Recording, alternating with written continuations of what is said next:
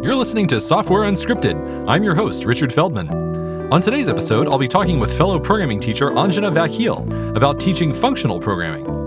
Software Unscripted is sponsored by my employer, No Red Ink. No Red Ink makes software for English teachers, and we're on a mission to help all students harness the power of the written word. We're also hiring, so the next time you're thinking about a change, take a look at noredink.com/jobs. And now, teaching functional programming.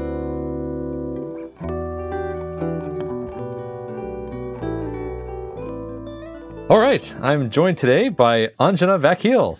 Anjana, how's it going? Hi, going all right. Thanks, how about you? Doing well. Okay, so let's talk about teaching functional programming. Let's. I think a great place to start would be, how do you define functional programming? Because I've heard different definitions, and anyone listening, I think we should at least get on the same page with where we're coming from when we talk about functional programming. Totally. What is functional programming is the big question, right? And if that was something easier to grok, then I guess teaching functional programming would be easier. But I think of it in pretty simple terms. I think of functional programming as the act and sometimes the art, I guess, of programming with pure functions, where a pure function is a function that all it does is it takes in its inputs as arguments. Whatever information it needs to do whatever it needs to do comes in as inputs. It returns out its output, and that is all that it does. It doesn't do any side effects. It doesn't log anything to the console. It doesn't change any database anywhere. It doesn't have any impact on the world other than returning its return value. And so when you construct a program entirely made up of these pure functions that all they do is take inputs in and return outputs out, you are doing functional programming. Gotcha. Okay. So my definition is pretty similar, like a lot of overlap, which is good. So I usually define like functional programming style and functional programming languages a bit differently. So I think of the style as basically avoiding mutation and avoiding side effects. And if you do both of those, then you end up like completely, then you end up with a pure function. Certainly, I think it's definitely true that a big part of functional programming is writing pure functions, more so than in imperative programming. So I'd say the functional programming style is avoiding mutation side effects. And then functional programming languages are ones where it's very strongly encouraged to write without side effects or mutation. Mm-hmm. I got to admit, though, I struggle with this whole defining it thing. One time I I looked up, I was like, what's the earliest definition of functional programming? Like, where did it originate? And let's just see what it was back then. And I found this, I think it was like a 1977 ACM Turing Award acceptance letter or speech or something from John Backus. Mm. And that seems to be where he introduced it. It was titled something, I'll put it in the notes, but it was something like, how can we escape the von Neumann way of doing programming? And in it, that seems to be where he coined the term functional programming, but it's like unrecognizable to what we talk about today, because he talks about things like you can never name your arguments. That's functional programming. It has to be all point-free composition. Like, nobody does that. Mm-hmm. And yet lots of people do what we call functional programming. So it's got to be something more than that. Yeah, I think that's really interesting, because I do think that the way folks maybe have thought about it has changed, especially as it has become more, less of an academic exercise and more of a pragmatic tool or type of tool or set of tools used in day-to-day software engineering. I think another way that I've often heard folks describe it is programming without state. So essentially kind of combining, I think, a few of the things that you and I have both mentioned so far to say, all right, if state is the concept of values in your program changing over time, mm-hmm. then functional programming is programming in a way where you are not framing the program and its execution as something stateful, as something with values that change over time, but rather that you're only looking at essentially like from the way the world looks right now to the way the world is about to look in 1 second or one tick or one event or whatever the next unit of time is, what is the operation I need to do to kind of calculate the next thing that's supposed to happen. And so instead of looking at the world of saying, okay, what is what does this variable look like? And what does that variable look like? And, you know, what's going on over here? And what is this service doing? What is that service doing? It's sort of saying, look, in order to come up with the next result or the next moment in time in my program, what is the information I need to know? And let me take all of that and put it into the arguments of a function and do whatever computation I need to do to figure out what the next version of the state of the program looks like. And so I think it's interesting thinking back to in the 70s, maybe folks were thinking about that in terms of, well, you're not naming your arguments. You don't have addresses in memory that are changing over time, that are pointing to different values. You don't have variable names that are changing values. Instead, you just have a function returning a new thing. And so I think there's maybe an interesting sort of lens shift you can do to kind of swap back and forth between different ways that you're conceiving of functional programming. And I think sometimes it might be useful to consider it in terms of mutability and side effects, as you mentioned. Sometimes it might be useful to consider it in terms of state or lack thereof. And I think it's sort of interesting to think about the different times and situations in which we might find different definitions useful.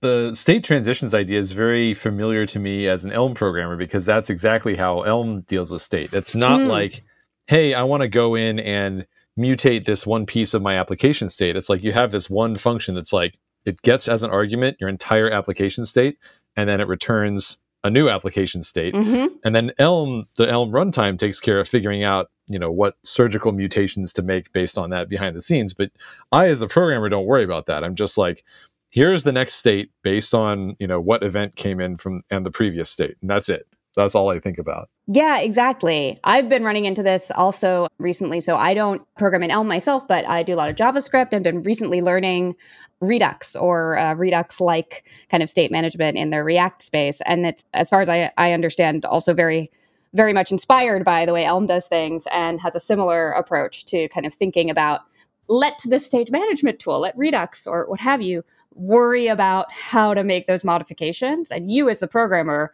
you don't worry about that. You worry about, given this current information, what is the new information that you need to give me back? And so I think it's interesting then also thinking about that in terms of what that means functional programming is, because I think it's, some people think of it as like a way of doing computing that is completely different from how, you know, von Neumann and just like how we think of imperative or procedural programming.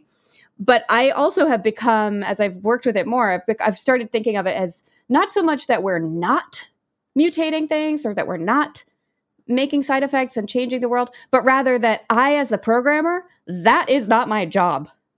My job is not to do those changes. I'm going to rely on, and that's where I think your point about functional languages as distinct from working in a functional style, like the language itself can force me as a programmer to keep my hands off the state, keep my hands off anything mutable. And the language or the environment itself can manage that for me in a way that takes that cognitive load off of me and allows me to just think about inputs turning into outputs. Yeah, I really like the way you're framing this in terms of like what is managed by the programmer manually versus what's managed by some sort of runtime, which could be from a language or it could be from a library or something like that. Mm-hmm. It reminds me of garbage collection, actually, in the sense that garbage collection is basically saying rather than managing heap memory yourself directly, like you would in like C, for example, you're just going to say, I don't care. I just want to think about, I want to instantiate these things and let the garbage collector take care of figuring out how to allocate and deallocate the memory for them. I don't want to think about that as the programmer. Mm-hmm. And similarly with functional programming, like in Elm, for example, yeah, you're delegating actual state updates to the language. You're just saying, here's the new state that I want, figure out how to make the screen reflect that. And you're also delegating, in the case of a pure functional language like Elm, you're also delegating effects to that. You're saying like, here's a description of all the effects that I want to run. They're not going to be run immediately as side effects. I'm just building up this, you know, description of what I want done. And then I'm going to hand it off to the runtime, and the runtime is going to actually run those effects. Yeah, exactly. Same kind of thing. Yeah. Yeah. And I think when we're thinking about teaching functional programming, which goes hand in hand with learning functional programming, I think one of the things that I know I struggled with, and I think a lot of people struggle with when they're encountering functional programming for the first time, and you tell them, okay, so we're going to program without side effects. We're not going to log to the console. We're not going to print something on a printer somewhere. We're not going to update a database that stores your bank account. we're just going to turn inputs into outputs. And they say, well, wait a minute, like, how am I supposed to actually do anything in the world? Right. If I can't ever do anything in the world. And I think, to me, one of the insights when I was learning the first thing about functional programming a few years back that helped me understand this is that, of course, we need to do side effects because we are operating in a world and we need to change things in that world, like your bank account or what have you. And the issue is more, can we push those side effects out to the very edges of our program, or in this case, even past the edge of our program into the environment, the language, the runtime, whatever it is that's managing those side effects, so that I, as a programmer, and my coworkers or my collaborators don't have to worry about all of the headaches that come along with changing things in the world when the rest of your program also depends on those things, and they might change out from under you. And that's how you get bugs, because you weren't expecting the balance to be overdrawn, that sort of thing. So I think thinking about it in terms of not eliminating side effects, but pushing them far away from me is something that helped me. Yeah. A way that I like to teach this concept is, like, if somebody's got a JavaScript background and they're coming to Elm and they ask me the question, okay, but if all functions have to be pure and they can't have side effects, how do you actually run effects at all? So I've liked to use the term managed effects as a contrast to side effects. So, for example, let's say I'm in JavaScript and I have a function that returns a promise. And what that promise is going to do is it's going to do some HTTP request to the server. So right when I call that function, as soon as I instantiate that promise, I do like a promise new, it's immediately going to fire off that HTTP request, like the second that I instantiate the promise. Whereas in Elm, I might do the same thing with a task. Like, I have a function that returns a task. And just like promises, tasks can be chained together. They can represent, like, I want to do an HTTP request, and then I want to do this other thing, yada, yada. But the difference is that in the Elm function, when I return it, yeah, it's going to return this task. And that task sort of represents the HTTP request, like, that I want to have done. The difference is just that if I call the JavaScript function 100 times, it's going to fire off 100 HTTP requests. If I call the Elm function 100 times, it's still just going to return this value that describes, hey, I want an HTTP request to happen here. It's not going to fire off 100 times. It's still just going to be, well, I got this task back. So the difference between task and promise is really just a question of side effects versus managed effects. Side effect being, right when you make it, it does the effect. Managed effect being, this is just a description of the effect that I want the runtime to do in the future. I think that's a really helpful distinction. Yeah. And the follow-up to that is that I think people might have an idea in their head that doing, like, pure functional programming is going to be radically different in terms of what it feels like day to day than something like imperative programming when it comes to effects. But actually, it's really not that different. You see a lot of things that instead of returning promise, they return task, but you chain them together in basically the same kinds of ways. The only difference is like when they actually get executed, you know, by the runtime versus immediately. Yeah. And I think that was one of the most philosophically fascinating things for me as I was learning functional programming, coming from a more imperative, object-oriented, sort of like scripting, very do this, do that sort of world. Right.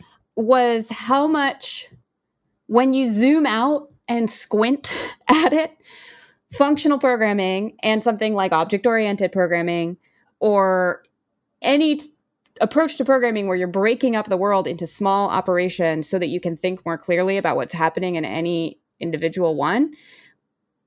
When you zoom out and you look at them with a little squinty eye, I feel like at the end of the day, they're all kind of different lenses on solving the same problem for programmers, which is how do we reason about, how do we keep in our minds, like, the information that we need to make sure that we're writing code that's doing what we think it should be doing.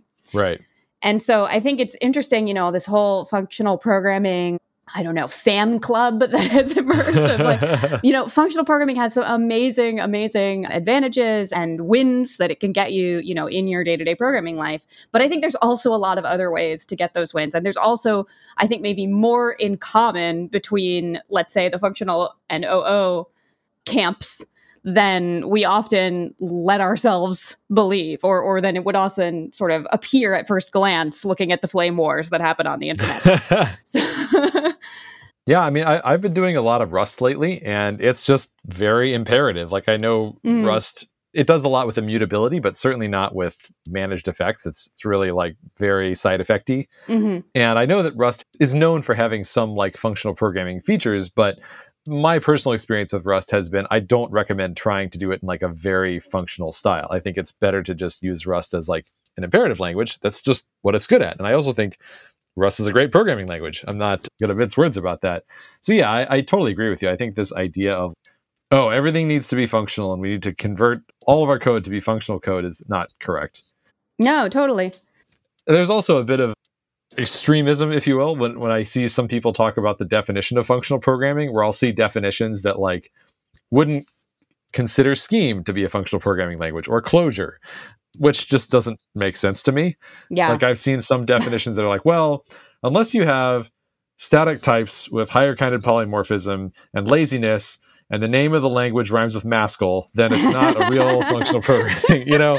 Like, come on, there's a word for that. Just, if you like Haskell, that's fine, but that doesn't mean that, like, everybody needs to do it that way. Yeah, I totally feel you. And I think, to your point about, sure, there might be languages that have something called functions, but that doesn't mean that you're going to have a good time trying to write a highly imperative language in a functional style.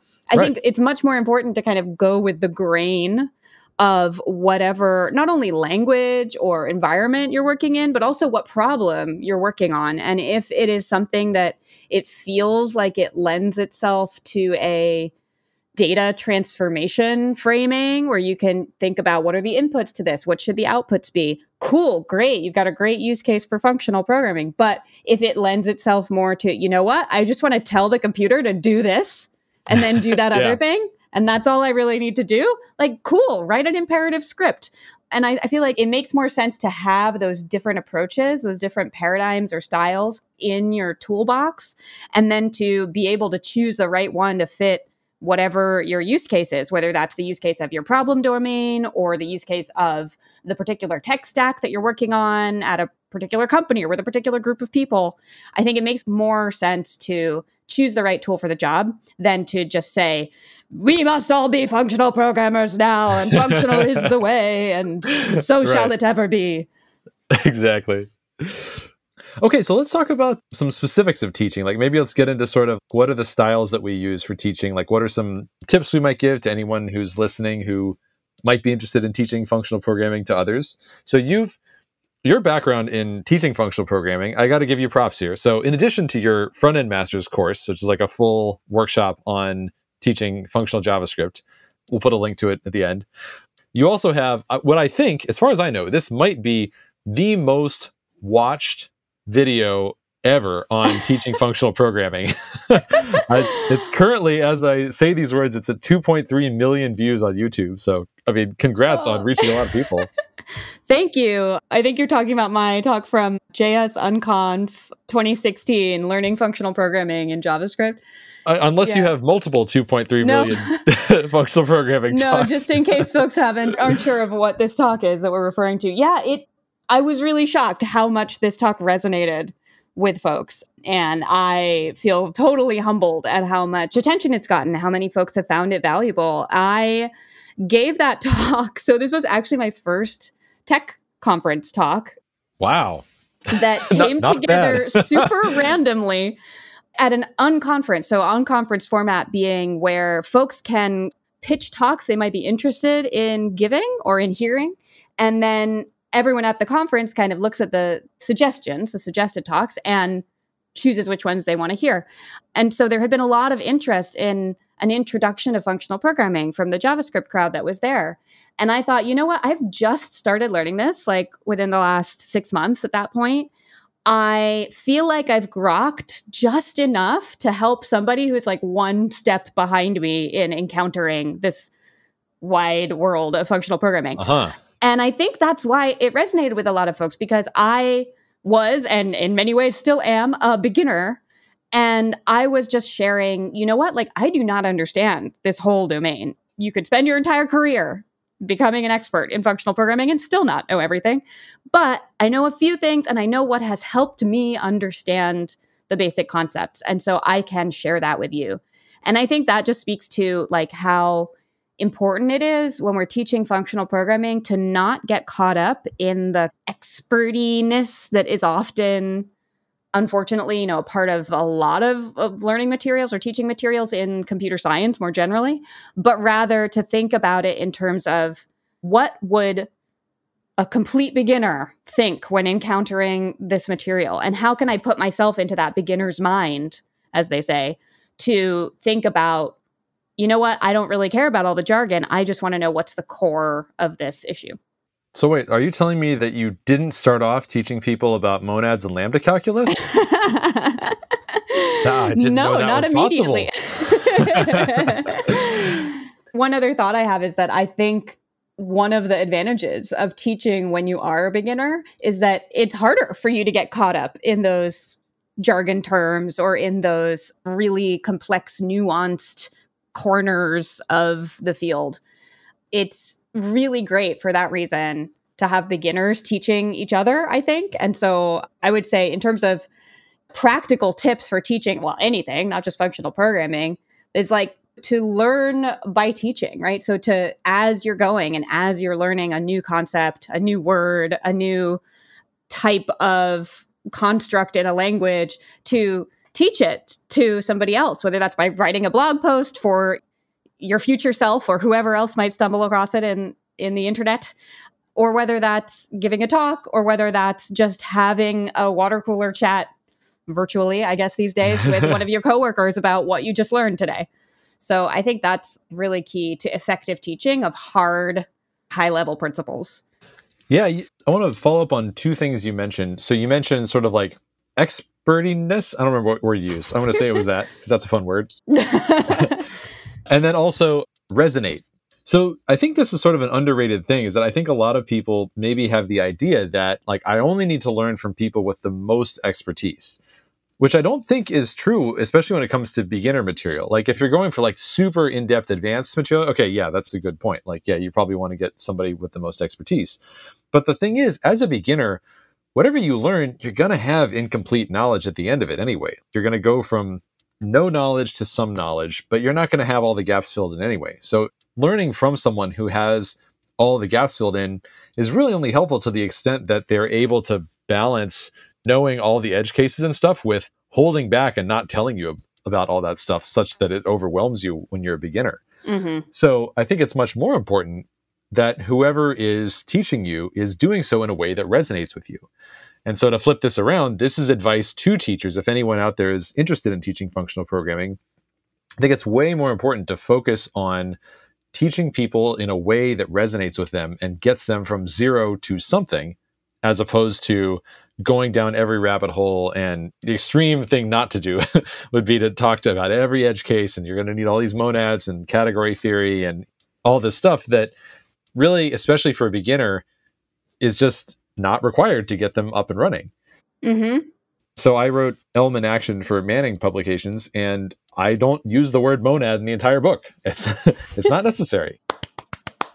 It's a beginner book. There's plenty of resources if you want to go. I mean, it's almost a meme of how many monad tutorials there are out there. It's not like you can't find those resources if you want, but as a beginner, if you're just getting off the ground, it's not necessary. Also, in the case of monads, I would argue that at least if you're using a language like Elm, it's not ever necessary. But if you want to learn it and you want to expand your horizons that direction, that's totally cool. It's definitely not something that beginners need, in my opinion. I couldn't agree more. And I think that's true of like a lot of the terminology and the jargon, which I think can be very overwhelming, like you said, to a lot of folks as they start to encounter these concepts. I think it is important to be able to speak the language, as it were, of a community so that you can deepen your learning and understand those edge cases and so on and so forth. But that's something that can come later. Once you have the concept in mind, you can learn a word to put to it. It's harder to tell people, you know what, functional programming is synonymous with this like grab bag of weird mathy sounding words. And until you know and can rattle off the definition of all of these jargon terms, you are not a functional programmer. Like, that is not true. That is not the case. You don't need to know those words to write a good program in a functional style that is useful to you and your teammates and whoever else needs to read and maintain it.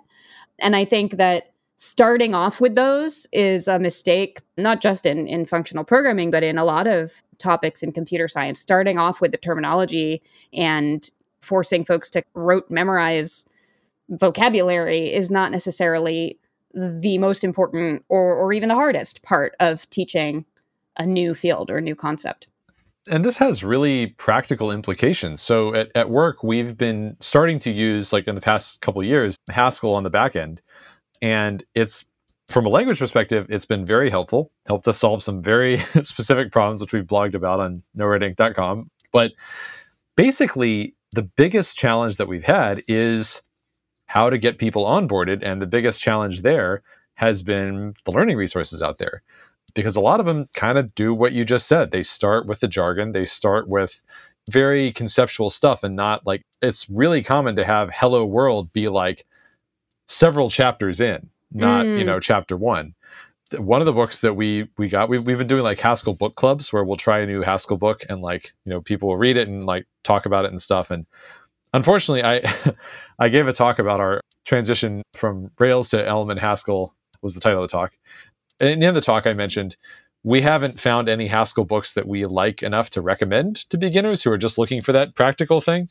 And then afterwards, I got a bunch more suggestions, and I passed those along to the Haskell book club. And I recently asked, hey, do we have any books that we can recommend now? I thought some of those were looking better.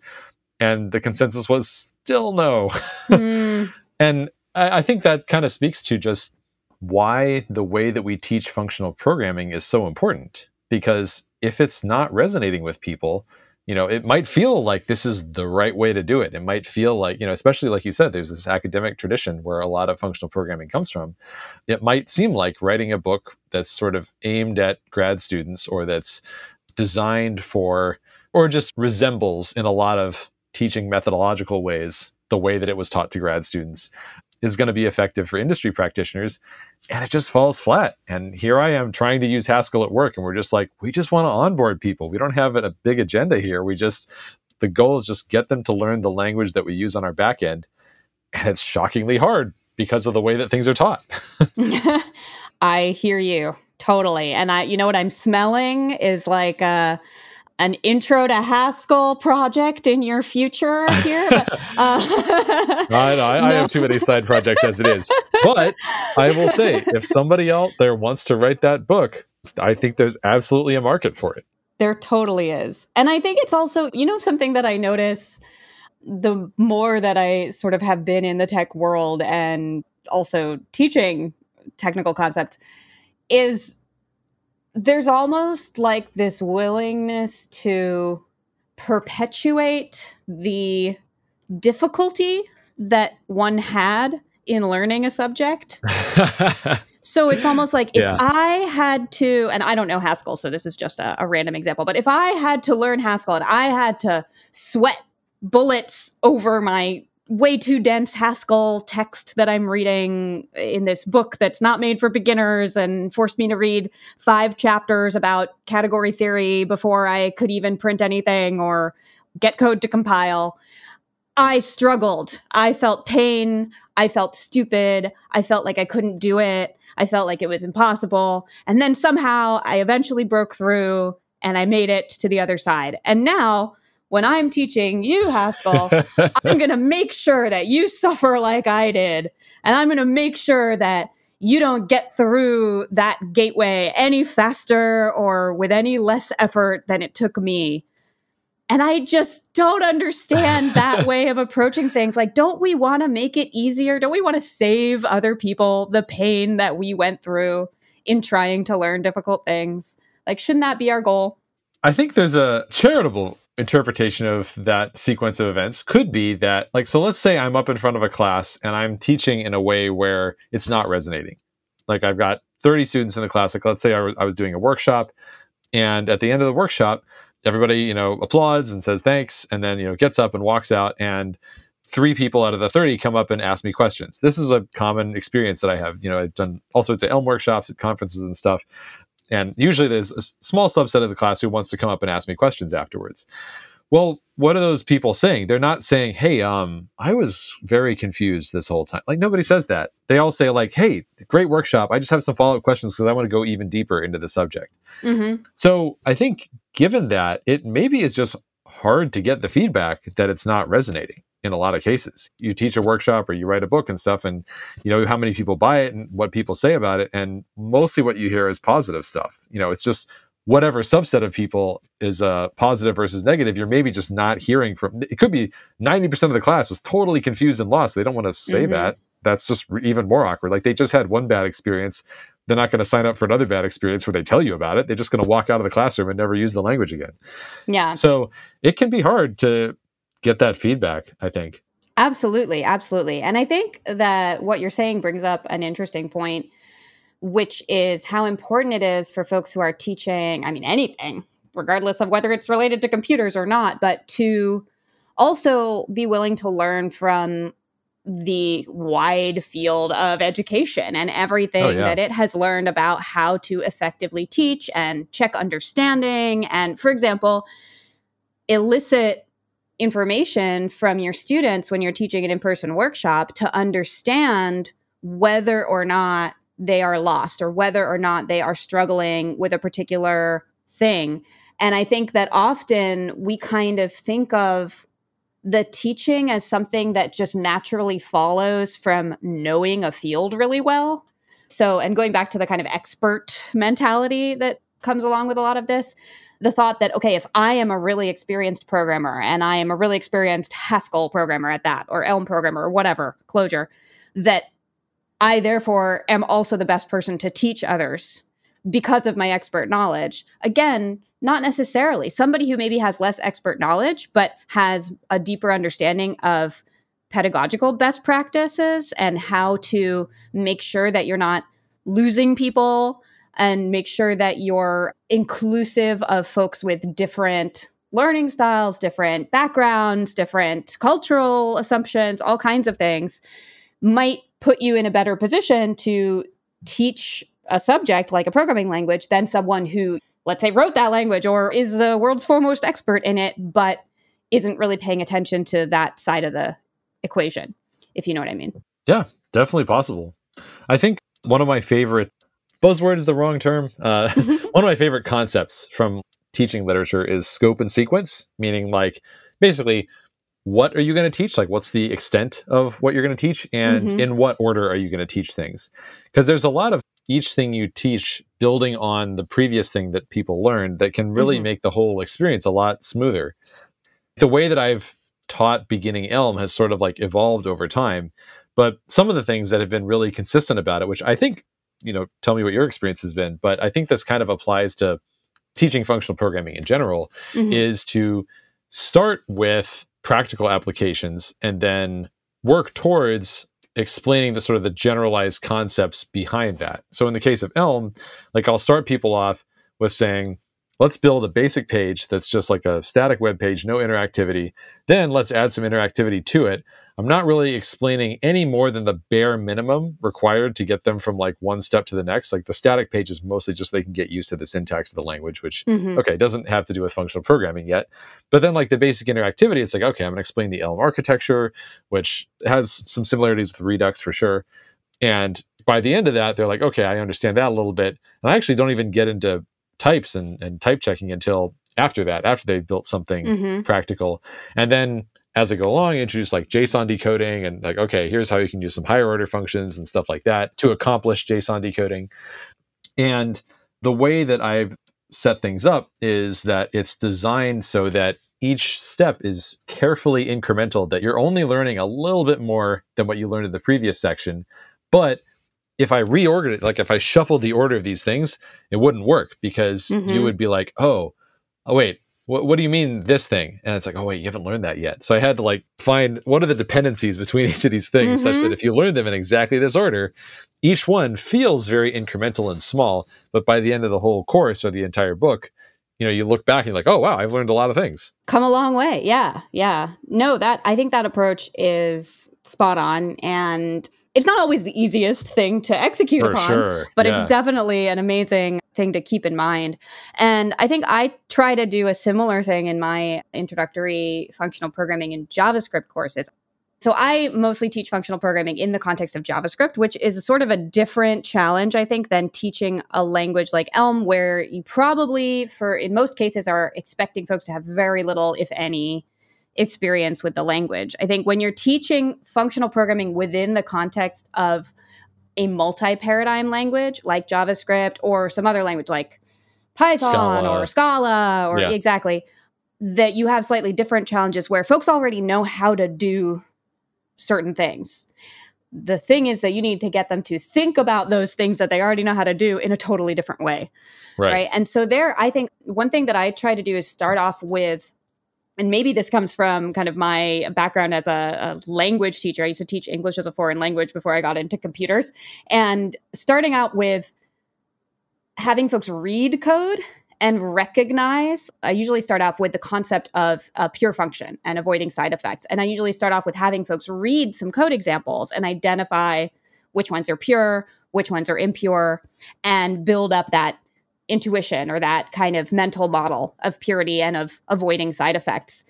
And I think that that's an interesting contrast where when you're learning a brand new language and you just like, okay, how do I get this program to compile? How do I get a thing to show up on the page? How do I get words to appear on the screen? It's interesting as opposed to when you're trying to get somebody to almost like think in a new way, which I think is sort of similar to learning a new like human language, right? Sort of like conceive of the world differently.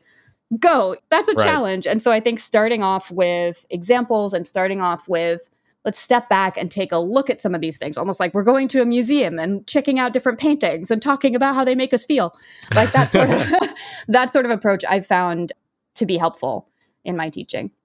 Okay, I'm really curious about, I want to focus in on the pure functions and also just ask a more general question, because I've seen this, I don't know, on Hacker News or something, or Twitter or something, I've seen people debate in JavaScript context, does this function count as pure or not? Mm-hmm. Which is always weird to me because I look at that, I'm just like, from my perspective, this seems straightforward. It's like, does it do literally anything other than looking at its arguments and returning a value based only on those arguments and on, you know, constants? Mm-hmm. Does it do anything other than that? If so, it's not a pure function. And actually, like one of the practical consequences of having pure functions, which is something that Elm directly relies on, is memoization. If you have a truly pure function, then you don't need to rerun it if you already know what answer it gave the last time you called it. Elm does this. I understand that React, God, I was going to say recently, I have not used React in a long time, full disclosure. But I remember at some point, maybe it was the last couple of years, they announced like Memo, which is for skipping re-rendering. So this is like how Elm has always done this. And in Elm, it's totally reliable. Like it never gets it wrong. It's basically like, instead of calling this view function, which is going to render, you know, some part of your UI, like a really common one to use this with is like a sidebar. It's like the sidebar just basically never changes. So you can just say, okay, I want to, in Elm we call it lazy, but it's basically like, hey, I'm going to tell you what the arguments are going to be to this function, and I'm going to give you the function. And I want you to call that, you being the Elm runtime, call that function, give back the description of how you want the page to look. And if I come back here again later with the same arguments, you don't need to run the function again. Just give the same answer as I gave last time, because it's a pure function. There's 100% chance it's going to do exactly the same thing as before. Mm-hmm. And so that's completely safe, and it never does the wrong thing because, yeah, the language guarantees that all the functions are pure. But I can imagine that if you use that same kind of thing in JavaScript, but your theoretically pure view function actually did some side effect that was important, then the fact that it got skipped later on and did not actually run could make the program do the wrong thing. Mm-hmm. So I'm curious, yeah, in your experience, like, is this something that people struggle with when they're learning functional programming? Do they get it wrong? Like, how does that go?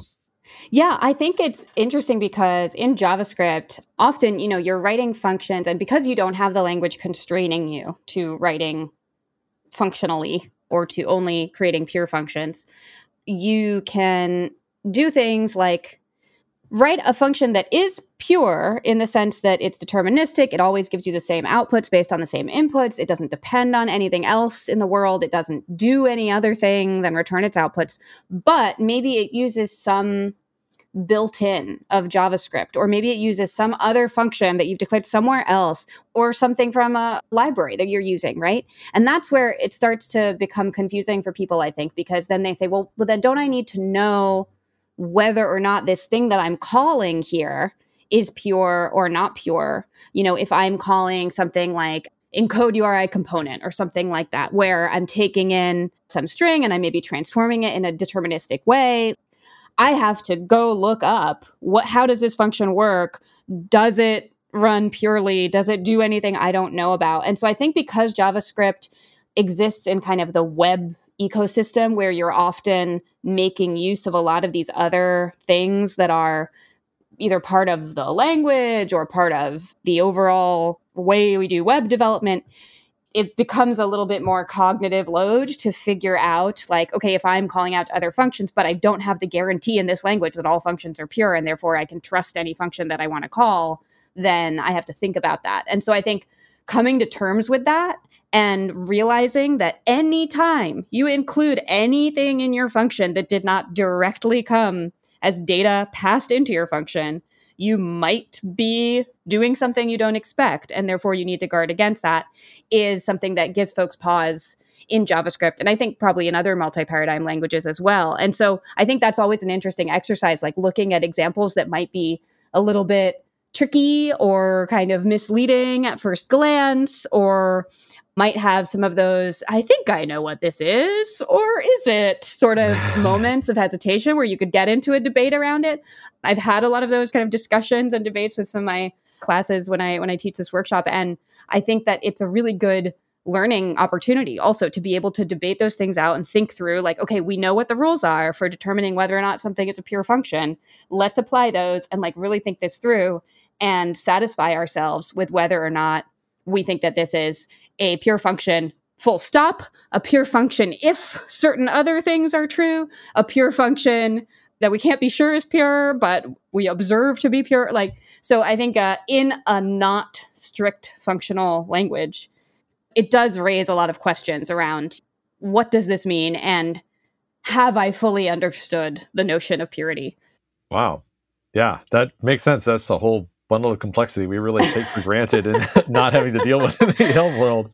Yeah, and I think that's why it's interesting that a lot of folks that learn the basics of functional programming in multi-paradigm languages end up then getting curious about these more kind of purely functional languages that do all of that thinking and reasoning and take all that cognitive load off of them and just let them be confident that they have all of the guarantees of the language and that they're not going to get any runtime errors or unexpected side effects or things like that. So, right. Yeah, it's a slippery slope. But a fun one. Indeed. Here's something I always like to ask people whenever they've gotten a certain amount of experience at a topic is like, what surprised you about teaching functional programming? Can you think of anything where, you know, you went in expecting that this was going to be hard or that was going to be hard and it was a lot easier, or, oh, of course, everyone's going to get this, and then it was a lot harder than that. Anything come to mind that sort of surprised you? Yeah, well, I think other than what we just discussed about around pure functions and that actually turning out to be a more complex topic than I had thought originally, I think the major thing that surprised me is just how curious people are about functional programming and how many different people from different walks of life with different types of not just backgrounds, but goals in terms of what type of programming they're doing, whether they're web developers or they're data people, data engineers, data scientists, or whether they're coming from a sort of like a very what's usually understood as OO, but that could be a topic of a whole other podcast, language like Java or something like that. How many different people all have these same kind of fundamental questions? So that was one thing that was interesting. But then in terms of things that I think I thought of as being more complex, and then it turned out that they weren't, one thing that comes to mind is like higher order functions, for example. I was always anticipating that to be a tricky thing for folks to understand, that you can have kind of functions that operate on functions. But I think once, and this speaks to the power of functional programming, I think once we really broke down that notion of understanding what a pure function is and understanding how deterministic it is and how it captures whatever it needs to know within itself, then starting to think about, okay, well, and that's just an object that you can kind of pass around as input or output, or, you know, and you can create a function within another function. And then here you go, here's a nice little GIF wrapped closure for you, became much more, I think, kind of a straightforward, one of those little tiny steps that you take, as you said before, that then you look back and see, oh, wow, I've come a long way. So I think that was interesting for me to see folks really get that quite quickly. Nice. Yeah, I think for me, one of the things that really surprised me was the degree to which not telling people that they were going to not have access to things wasn't a problem. That was a lot of negatives. Let me reframe. So let's say that I'm in JavaScript and I've got like, okay, I've got var and I've got let and I've got const. And then I've got, sometimes things are mutable, sometimes they're immutable, you know, even within const. In Elm, it's like none of that. You just, everything's const and everything's immutable. That's it. That's the rule. And there's no for loops, there's no while loops. Because if you think about it, like, what would you even do with a for loop if everything's immutable and const? Like, the whole point of a for loop is you're going to mutate something outside the scope of the loop. So exactly. Or do side effects, which you also can't do in Elm. But over time, I realized that I didn't really need to, like, dwell on that. I would just mention it. Just be like, by the way, everything's constant and mutable. Moving on.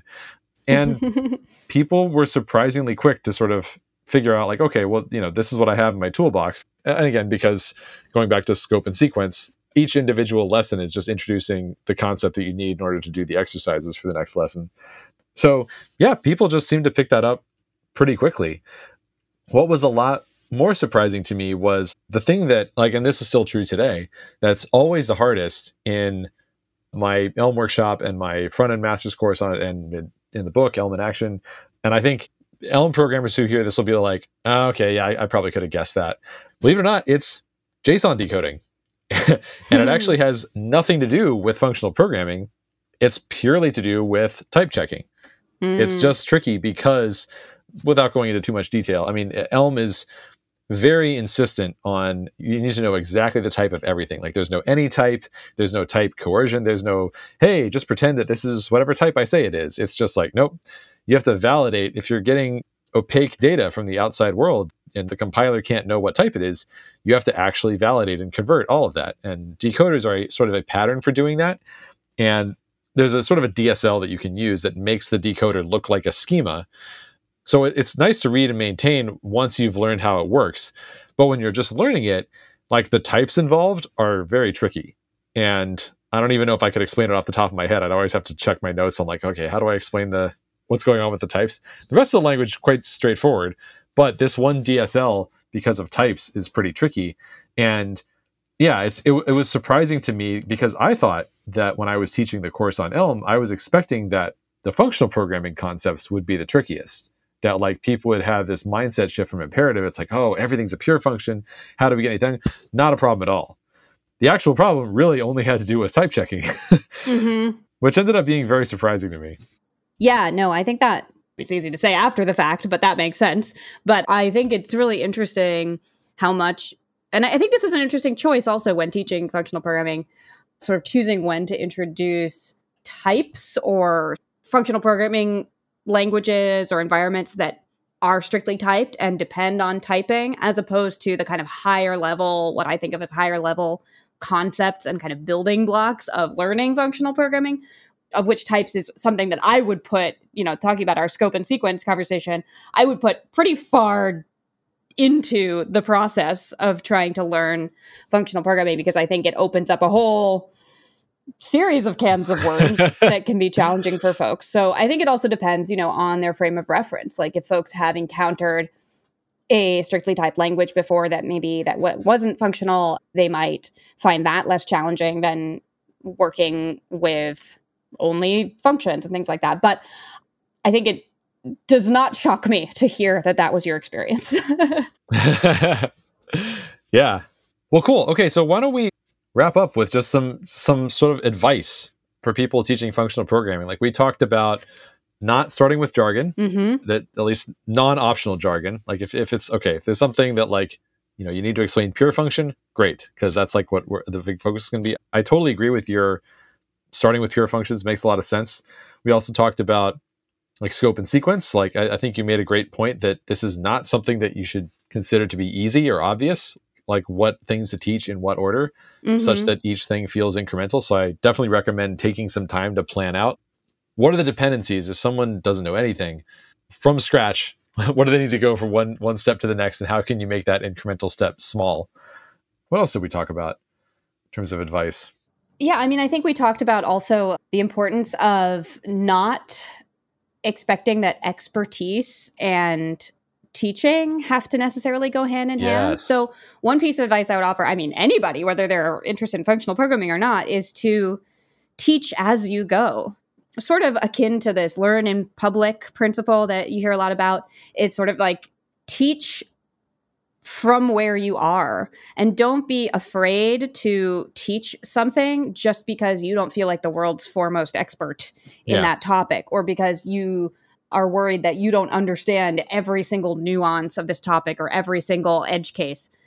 I think having as many different ways of presenting even introductory material as possible is just the best thing for the entire community. Because as we said before, people come at this topic from so many different backgrounds. They have so many different goals of where they're trying to get to. They have so many different things that are going to come more easily to them or are going to be more challenging. And so the more variety that we can have in the people and the ways that functional programming or any topic is being taught, the better off. So don't be held back by feeling like expertise is a barrier or is lacking somehow. Like, teach from where you're at.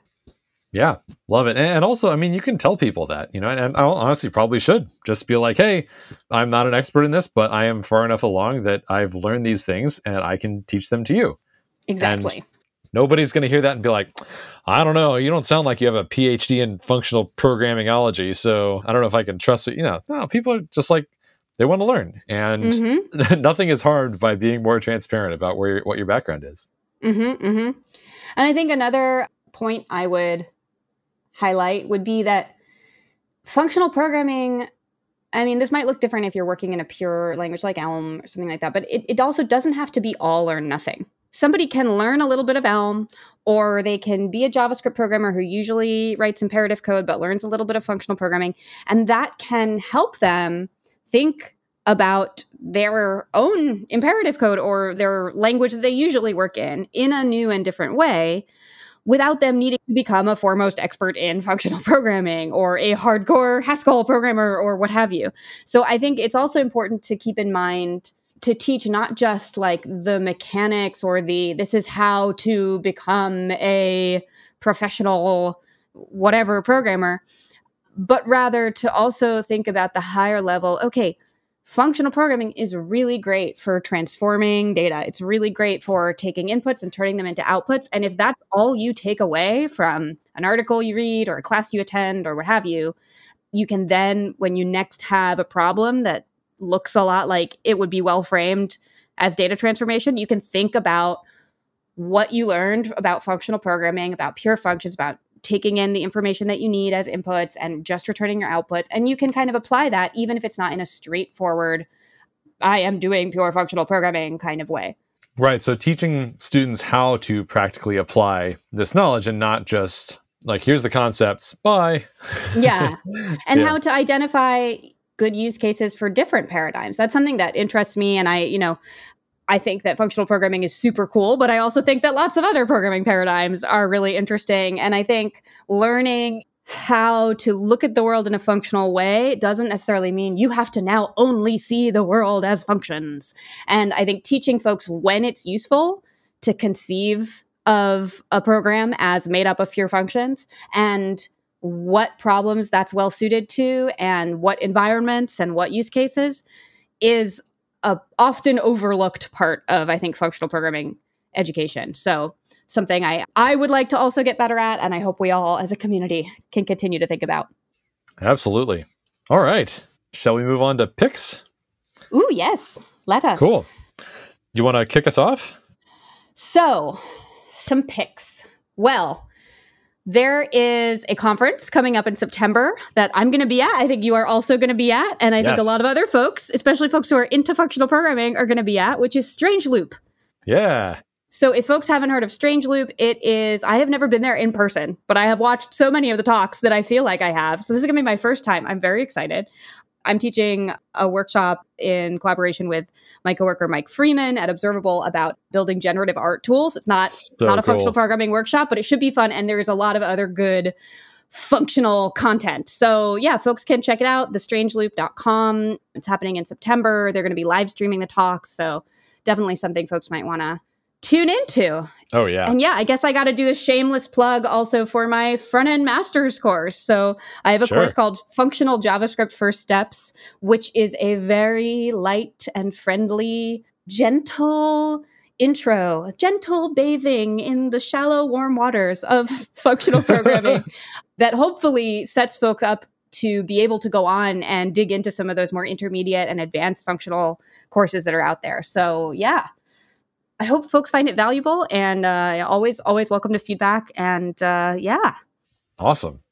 Nice. Well, I guess that's a good segue for me. I'll also have a front-end master's workshop on Elm, introduction to Elm. I also have an advanced Elm, but I recommend starting with the intro to Elm for sure.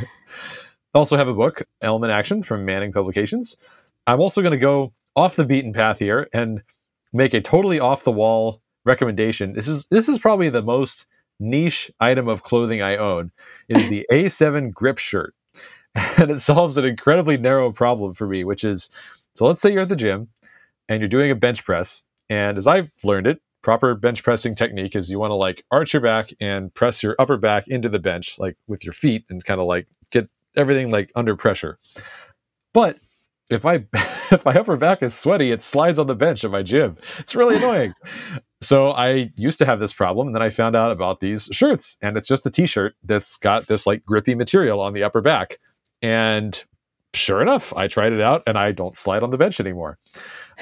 Like I said, this has got to be the most niche article of clothing that I've ever purchased, but it totally works. And if anyone else out there has ever had that problem, now you know there is a solution. Amazing. I can't say that I have ever or do anticipate ever in the future having that problem. But if you ever do, somehow start exercising, I will keep that in mind. Nice.